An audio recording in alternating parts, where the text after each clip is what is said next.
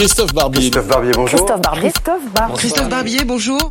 Bonjour Christophe. Bonjour Eric. La course à la mairie de Paris à la République en marche euh, ne va pas être pavée de roses euh, pour Benjamin Griveaux, qui en est le candidat officiel. Cédric Villani, le vilain Villani, euh, reste en course et ça n'augure pas très bien de la course au municipal pour le parti présidentiel. C'est une vraie difficulté pour Griveaux. Il devait rassembler, voilà qu'il divise. Voilà que la, la primaire ou la quasi-primaire qui a été organisée, enfin, elle échoue puisque le battu maintient sa candidature.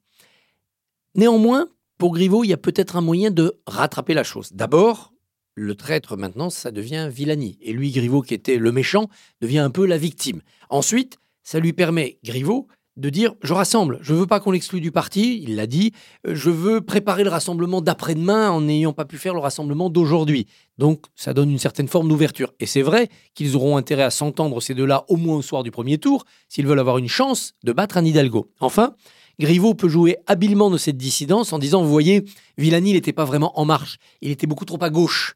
Et donc il va aller mordre sur l'électorat d'Anne Hidalgo. Et c'est vrai que si Villani attire à lui des enseignants, des bobos, des écolos un peu durs, des jeunes, c'est autant d'électeurs qu'Anne Hidalgo pensait pouvoir séduire. Donc peut-être que Griveaux a en Villani un allié qui s'ignore. Après, on n'est pas à l'abri d'un phénomène Villani-Macron, c'est-à-dire une candidature qui prospère, qui séduise les gens. On s'aperçoit que ce mathématicien, il n'est pas perché, il a des idées parfois très conceptuelles, mais aussi très concrètes, et il arrive à proposer aux Parisiens non seulement un programme très précis, mais une équipe. Parce que la municipale à Paris, c'est 20 arrondissements, un peu moins maintenant parce qu'on a regroupé les quatre premiers, mais c'est beaucoup de candidats à trouver, et dans chaque quartier, vous devez avoir un référent connu, crédible et apprécié. C'est ça qui est difficile à faire et là-dessus, Griveaux garde un avantage. On commence à se dire à, La République en marche que ben, Paris, finalement, ça risque d'être perdu. Est-ce que c'est si important que ça pour les macronistes de conquérir la capitale? C'est très important. D'abord parce que c'est un, objectif qui a été affiché, donc ne pas l'atteindre, ça serait un vrai échec.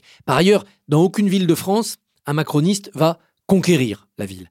Il y aura des sortants qui ont demandé l'étiquette La République en marche, il y aura des compagnons de route, notamment venus de la droite modérée, mais une vraie conquête par quelqu'un qui, avant, n'était pas dans une municipalité et qui d'un seul coup devient maire parce que Macron le soutient, eh bien, on cherche un peu les exemples. À moins que Cazenave, euh, le candidat à Bordeaux, batte Florian, le maire sortant. À moins qu'il y ait des surprises de ce type.